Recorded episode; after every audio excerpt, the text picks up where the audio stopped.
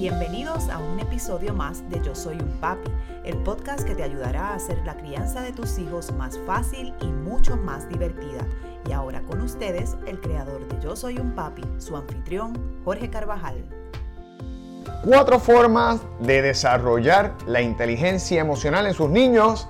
Ese es el tema que tenemos hoy en Yo Soy un Papi, el podcast. Bienvenidos otra semana más padres y madres que continuamente nos siguen en nuestra plataforma llamada Yo Soy un Papi.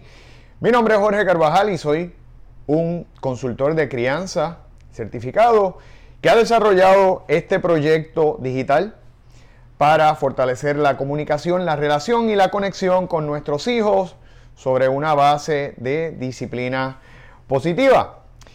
Eh, semana pasada tuve la oportunidad de realizar un eh, live este, que resultó muy bueno, que muchas personas han visto. Y fue precisamente con la doctora Bárbara Flores, quien es una especialista en el tema de la inteligencia emocional.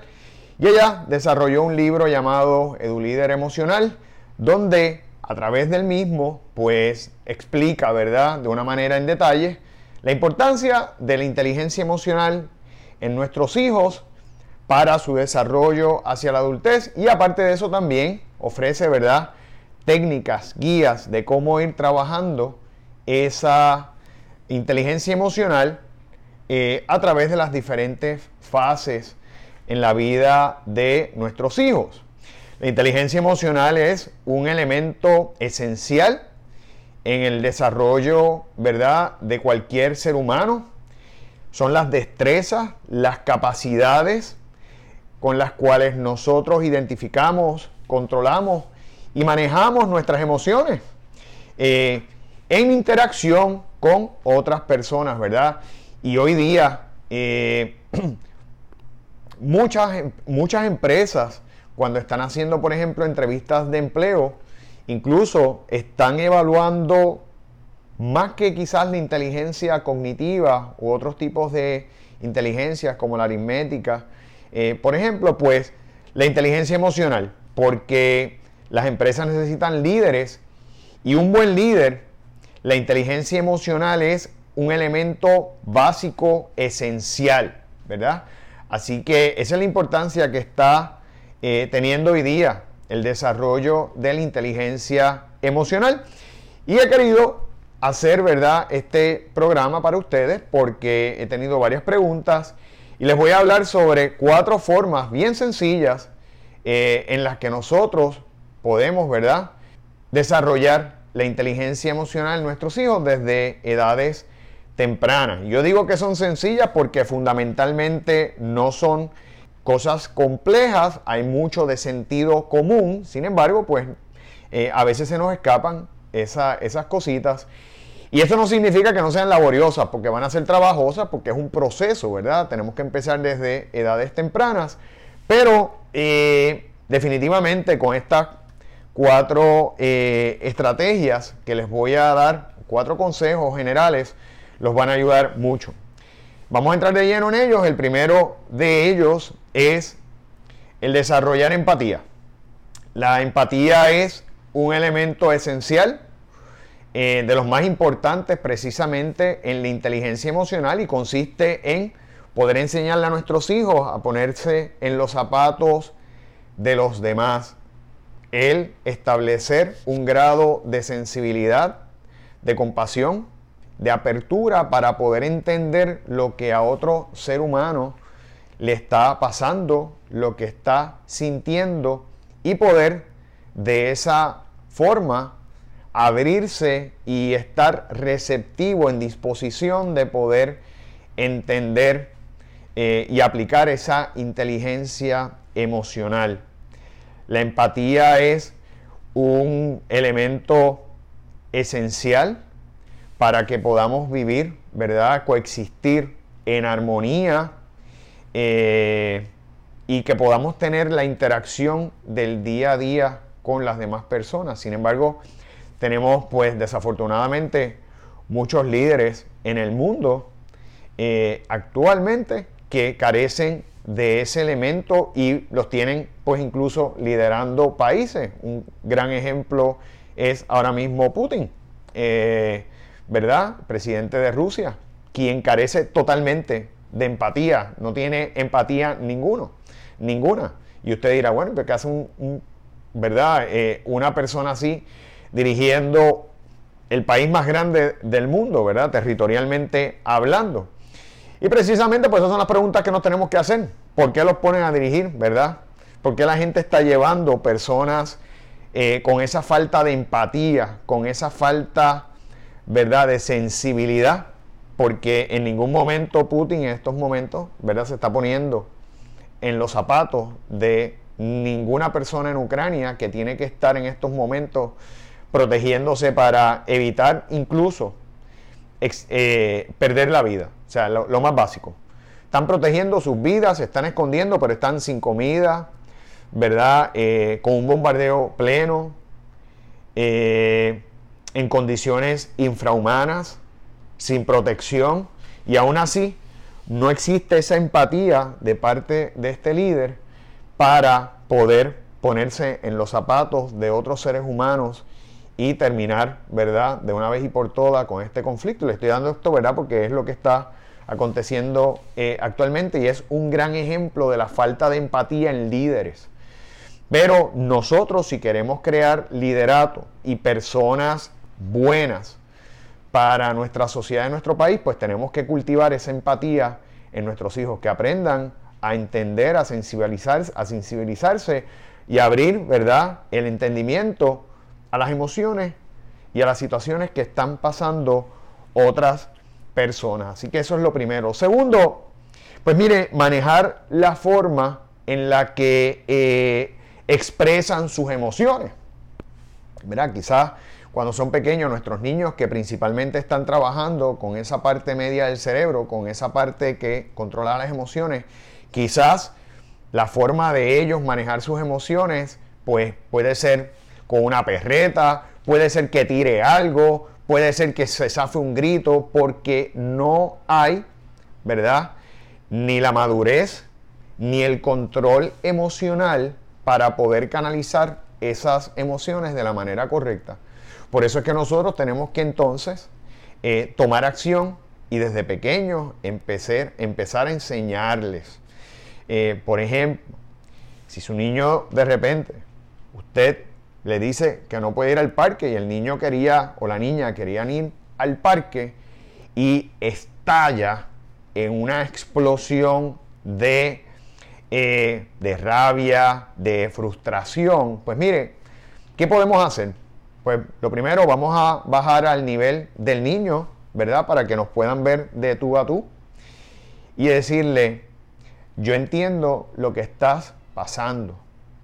De igual manera, papá o mamá, nos afecta cuando queremos algo y las cosas no se dan o no ocurren como nosotros queremos. Por ejemplo, a lo mejor papá quería tomar un descanso y por todas las situaciones de trabajo o porque tiene que trabajar con ustedes, no puede tomar ese descanso y a lo mejor papá lo quería tomar.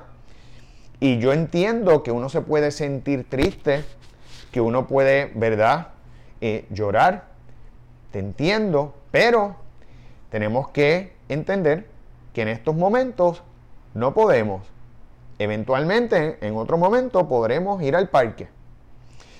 Y de esa manera, el niño, aunque no se le llevó al parque, aunque no cedimos a ese deseo que quizás tiene, porque no lo podemos hacer, porque tenemos otras prioridades en ese momento, va a sentir algo importante y es que usted lo está entendiendo que usted se está poniendo, ¿verdad?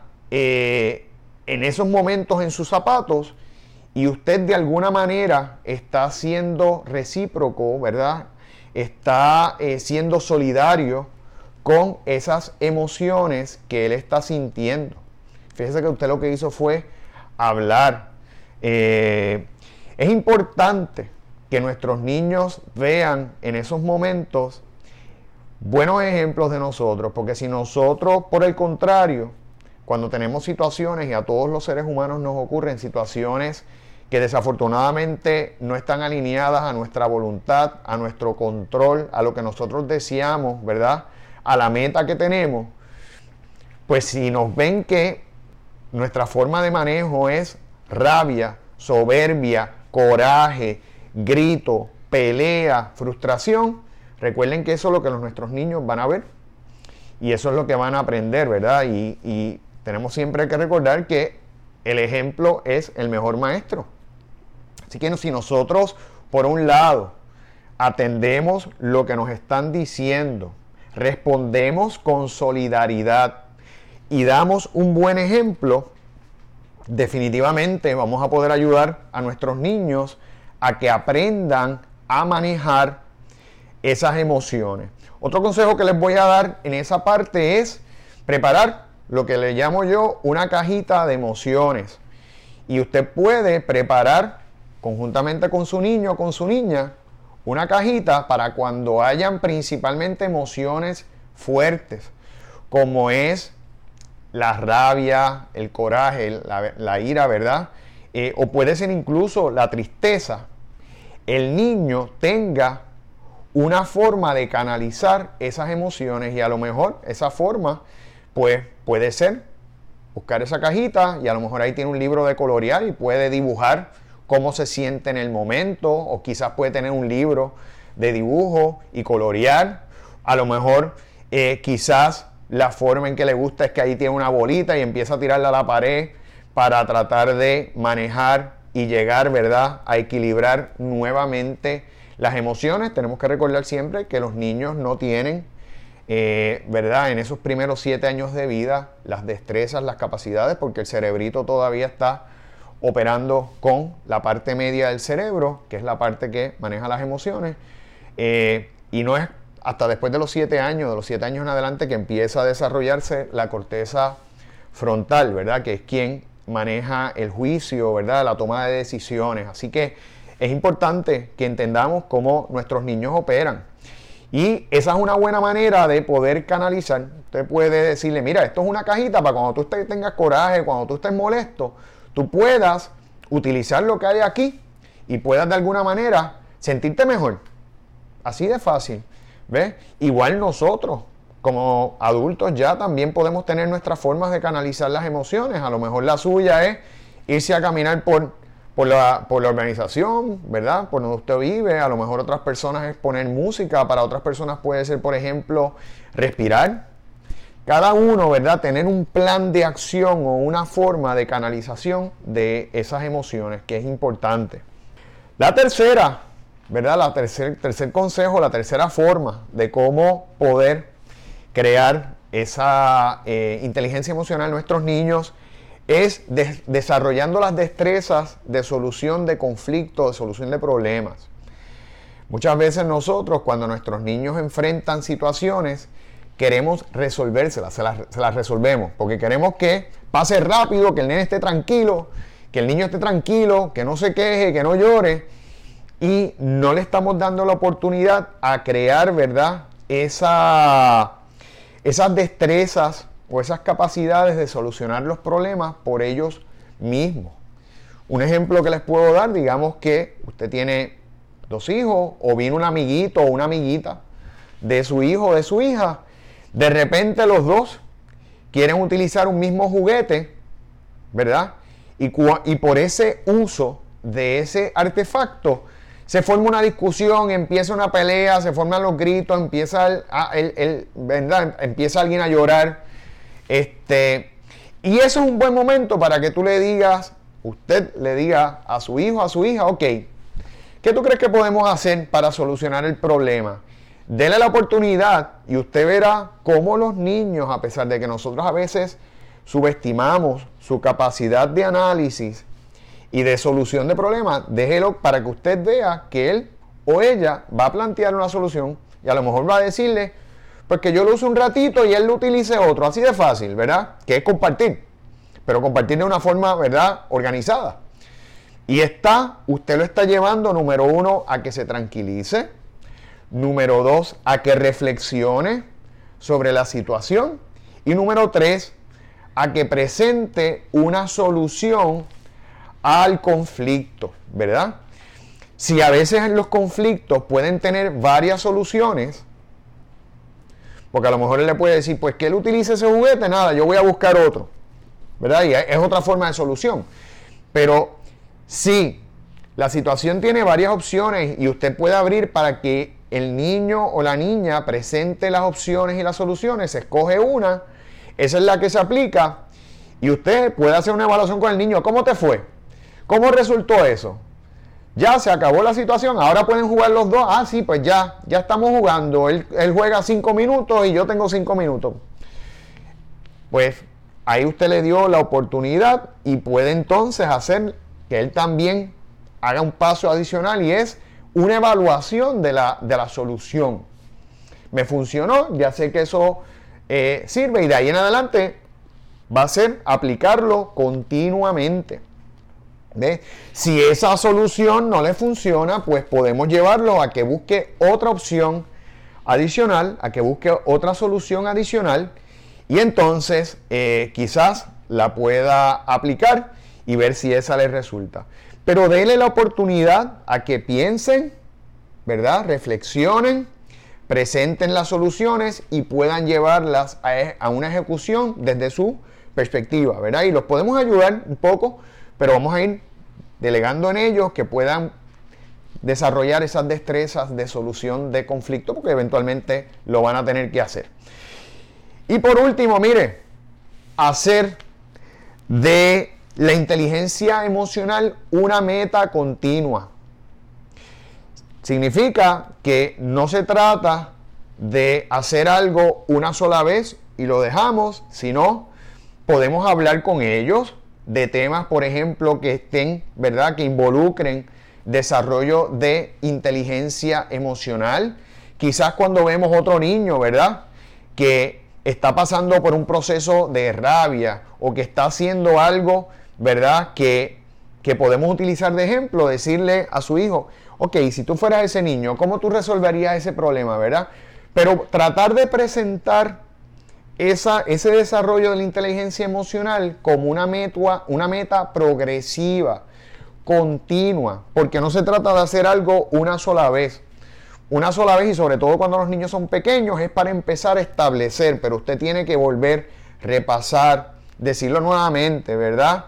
cuando hay la oportunidad, traer un ejemplo. Si ocurre algo, llevarlos a que ellos puedan actuar, a, crear ese proceso de reconocer la emoción, ¿verdad? Y de cómo va a canalizarla, cómo va a manejarla.